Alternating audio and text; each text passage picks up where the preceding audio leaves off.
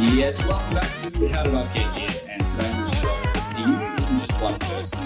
Uh, we're talking to a whole band today. Today I'm chatting to a massive and one of the most exciting bands on the Oz music scene right now. Ash from Dulcie joins me on the show today. Dul- Ash, thank you for joining me. Thank you for having me. We'll jump right into the start of Dulcie. How did you all meet? Sass and Meeks grew up together in Denmark and moved up to Perth in 2018. Or no, maybe it was 2017.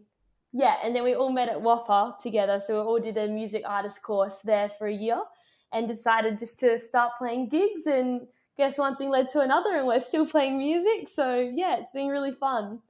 Hmm. It was pretty interesting, you know, meeting as students. You know, how, how would you describe yourselves as students?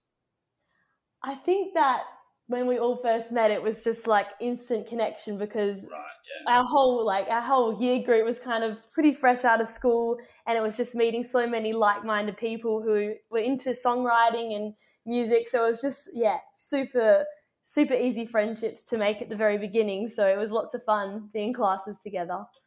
Mm. Of course, here at Student Edge, we love to hear about people's student lives. Uh, do you have a favourite sub school subject that you did while you were a student? Oh, I did drama. I did a lot of the kind of art subjects in school. I never did music in school. I did. Right. I was really into like choir and stuff. I was the choir kid, but I I loved drama in school. I did that for like year twelve, year eleven, and twelve ATAR. Um, but yeah, I think that the I've always been drawn to the kind of creative subjects. Mm. And as the other side of the coin, you know, did you have a least favorite? Oh, I tried to do human bio and I did not get very far in that. There was too many things to remember. Absolutely. Uh, so for, for you, when did music first enter your life? You know, you mentioned you didn't do it at school. Uh, when did you first start exploring the world of music? Um, well, my mum had a big part to play in it from the beginning because we I was raised in a country town up north called Dampier and there mm-hmm. was not that many music teachers there.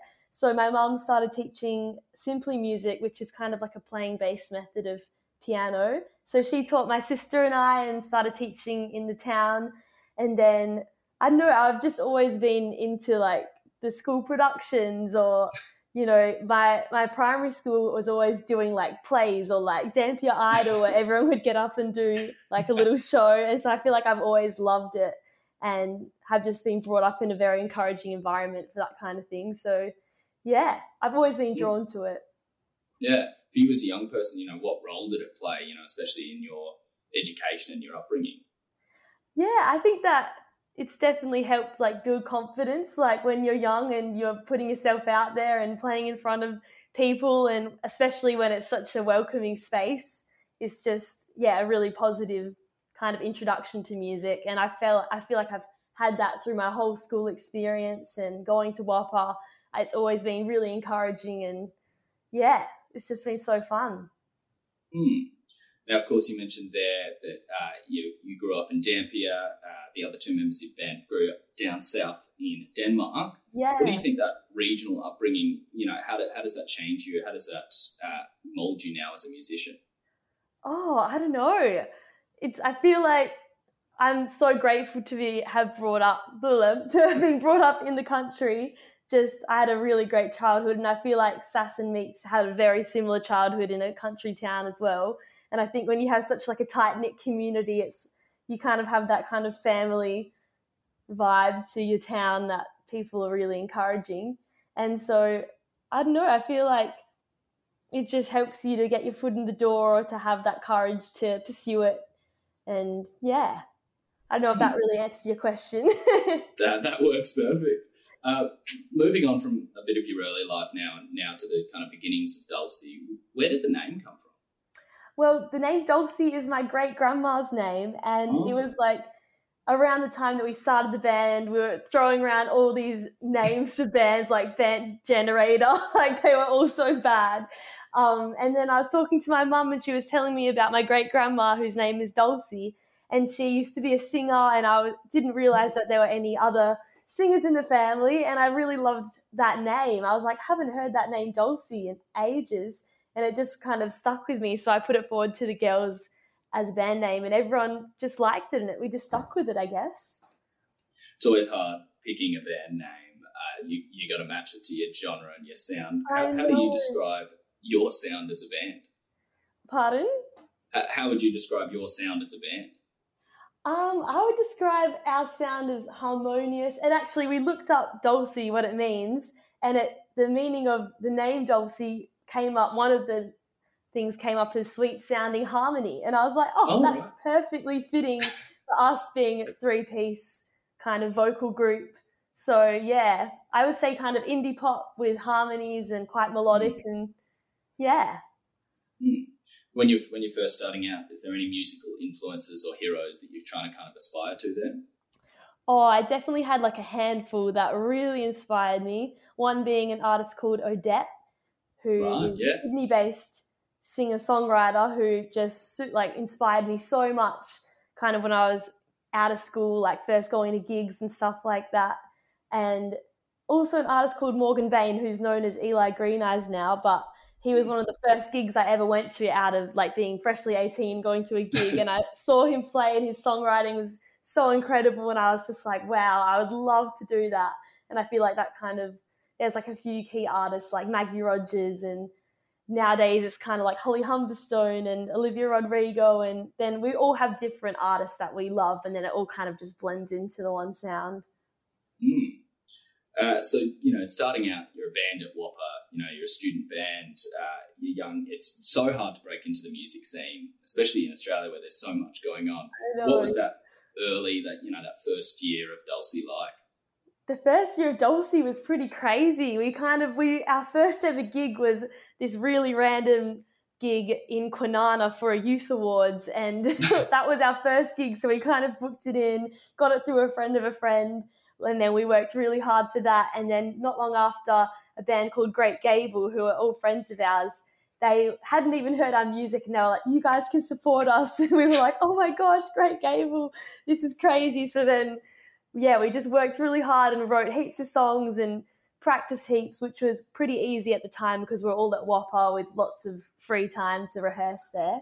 Mm. Um, and then I guess once we booked in those first few gigs, it kind of just got our foot in the door and we really tried to make heaps of friendships through the music scene and connections. And I guess, yeah, it just kind of snowballed from there. And I think in the first year, we were playing like two to three gigs a week at least for a while. It was just crazy, but lots of good times. I always love hearing that first gig story from musicians. Everyone's got a completely different, completely crazy story. What was it like, you know, stepping out on stage as the first first time as Dulcie at that youth awards in Kwinana. Oh my goodness, it was so random. Like just the crowd, it was like a seated audience crowd and everybody that was there it was almost like grandparents and parents of the kids getting the awards and we were kind of cornered into the corner of the stage like didn't really have proper sound but it was just a pretty funny time but no it was good i feel like it gave us you know, like we can do this. We played one show now, and it was it was a lovely event. So I'm very grateful to have been able to play it. Mm. Uh, did you learn anything from that first gig? You know, did you make any changes afterwards? Oh, like I feel like if I watch the videos back from that gig, it would just be so different to now. But I think you're always learning. Like every gig you do, you're always going to take something from it or change mm. something or see what works and see what doesn't. Um, but yeah, definitely our first gig in, I think our first gig that we played that wasn't like that was at Mojo's, and that was like a whole different vibe because it was kind of yeah. like, you know, a music venue and yeah, it was awesome. You just kind of get that buzz for it and you're like, oh, I could do this all the time. For anyone listening who doesn't know, Mojo's is that that place in Fremantle here in WA that is kind of that iconic music venue. You know, uh, is there a venue that you've played that really sticks out for you? Um, in Perth, definitely Mojo's is, mm. you know, a bit of an institution here. Yeah. And then, like, I know, we always used to play Indie Bar or The Bird, mm. Mojo's, um, the Rosemount. But probably one of our craziest gigs that I just still can't believe we got to play was with Ocean Alley at the Melbourne Arena. That was just the craziest show ever. Just, I never would have ever thought that we'd get to Melbourne Arena from starting the band. So that was really cool you know, speaking of that, over the years you've done some massive tours as you know you've done headline tours, but also as a supporting act. I remember the first time I ever saw you guys was supporting G Flip at Metros. I think way back in 2019. Yeah, yeah.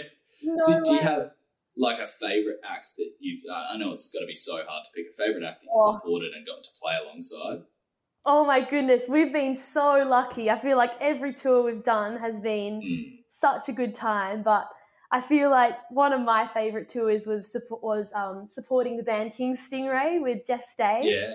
Which was pro- that was our most recent tour, so it was kind of like post COVID times, and everyone really got to know each other. And the other band, Jess Day, who was on tour as well, are like icons of ours. Like we've loved Jess Day for so long, so it was just so nice to get to know everyone. I feel like we cry laughed so much on that tour.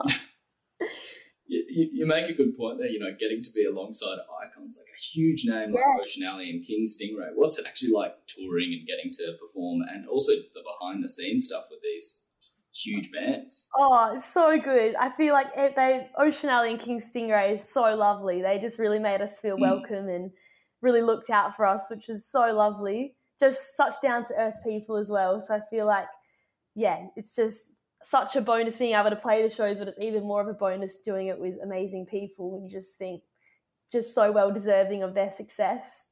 Just such incredible artists. So yeah, we're very, very lucky. Looking to the future, do you have a, a, a band or a music act that you, is your dream support or your dream collab? Oh, so many. I actually went to Harry Styles last night.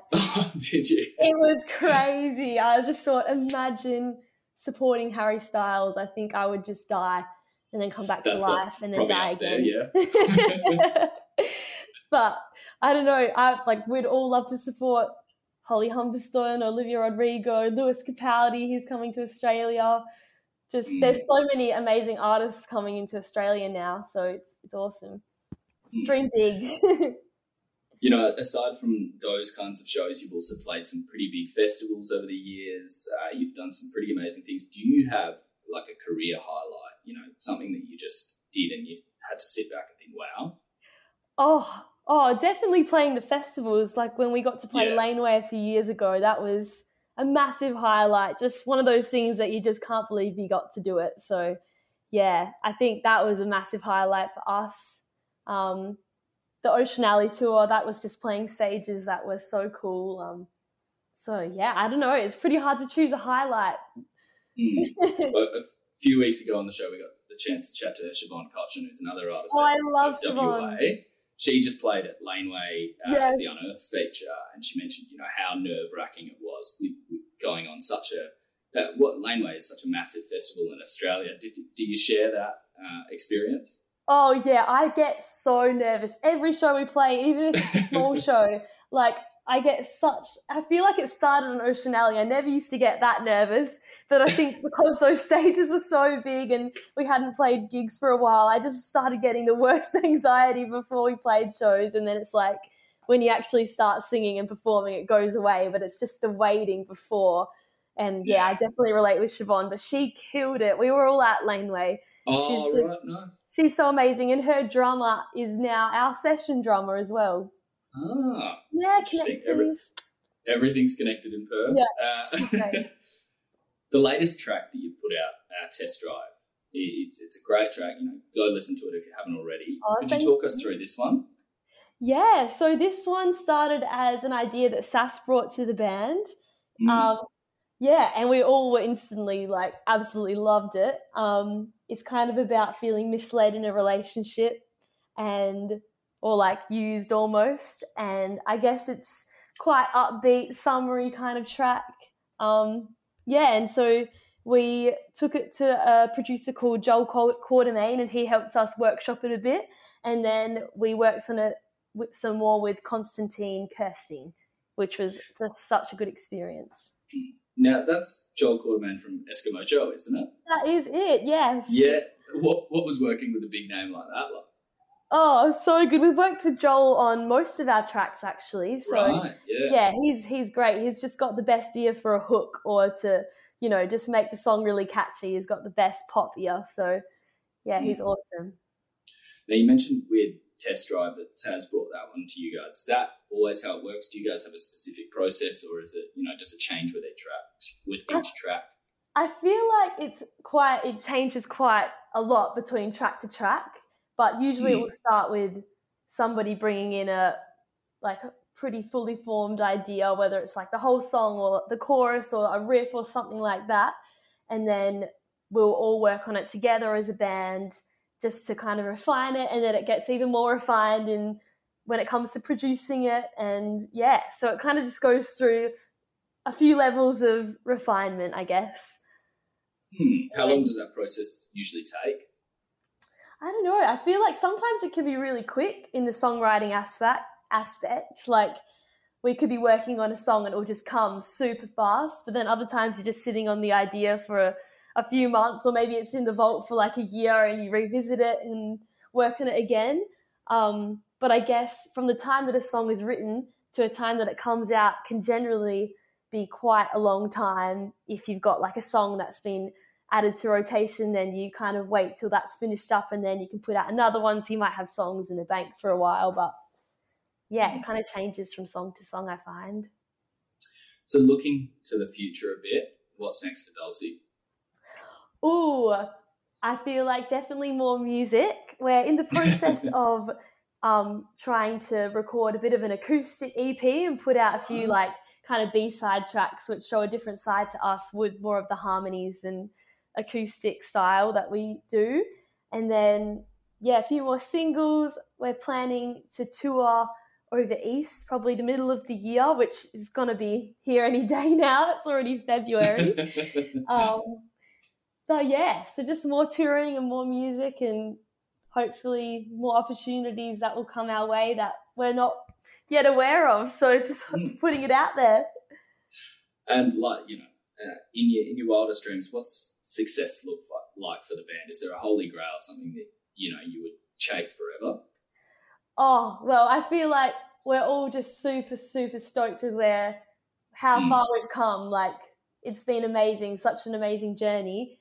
But I think that for us to get to a point where we can focus solely on music as our career and at the moment we all have other jobs and stuff like that which can kind of be a distraction i guess from just pursuing music. But to get to a point where we could tour overseas or support ourselves through the band and that would just be the next level i guess. But yeah i don't know you make you make a good point there you know having music as a career can be super tough you know especially look at the last few years and how they've yeah. so tough on live artists. Uh, how how has that process? What's that process been like for you? Actually trying to you know make music your full professional career. Oh, it can have its challenges for sure. Yeah. Yeah, I think because we don't rely on the band for any, you know, for support in our own lives. I guess it's at, mm. it's definitely a labor of love. Like we do it because we're so passionate about it. But through COVID, it was pretty tricky because things are just getting postponed constantly, and it's just like always in anticipation of something. But no, I think that when you love something, it's it's easy to make time for it. So yeah, I think we'll always be pursuing that and hoping for the best. And I guess any success that comes is just added bonus. You know, we've all got jobs that we don't mind doing and lives outside of the band that keep us going so yeah, I guess just got to stick to the positives and just try write out the negatives. You know, when you get into that like bad headspace or something like that, you just got to think of all the reasons why why you started in the first place. Mm, of course. So you're a few years into the Dulcie journey now. Uh, yeah. I think it's about five odd years. Uh, any reflections you have? Anything you might have done differently? Um. Oh, that's a good question. I, I feel like I've learned so much from being in the band. Like, I think that being at WAAPA was amazing. It really set us up. But then we actually start doing music for yourself and gigging and getting into the scene. You just learn so much about kind of all the other things that come along, like the business side of things and everything. But I think that the most important thing is just to like back yourself and just to put yourself out there. Try not to be too much of a perfectionist and you know, yeah, just put out your music and hope that it connects with people and just enjoy every moment that you have because I feel like, you know, in 50 years' time, I'll look back on these years and like think they are some of the best years of my life. So just, yeah, taking it all in. Of course. Now, you might have actually just answered my next question there. Uh, the final question, something we do ask everyone here on the show 15 year old self is sitting right in front of you. What oh. advice are you going to give them? Oh, what advice do I give my 15 year old self? I feel like 15 year olds these days are super cool. Like my 15 year old self was definitely not like the TikTokers we see these days. I would just say to just be yourself, be authentic to you. And, you know, I feel like when I was 15, I was, you know, I was still like, I didn't really know what I wanted to do outside of school. After I finished school, you have all these other pressures on you. And, I don't know, I think just being true to what your passions are and giving it a go, not caring what people think, is probably just the most important thing. Can't say it any better than that. uh, that just about wraps us up here for How Did I Get Here today. Before I do let you go, uh, Ash, where can we find you and Dulcie? You can find us at dulcie.music on yeah. Instagram and then just Dulcie on Spotify and all those kinds of things. And is there any upcoming shows that we, we need to be aware about? Oh, there is, but I don't think they've been announced yet. So okay. keep an eye on the socials. Watch this space. Watch this space. Uh, that wraps it up for How Did I Get Here Today? You can find us, student underscore edge on Instagram, student edge one word on TikTok, search us up student edge, or How Did I Get Here on YouTube, and head to studentedge.org for all our articles, podcasts, deals, competitions, career tips, education advice, and much, much more. Ash, thank you so much for joining me. Thank you so much for having me.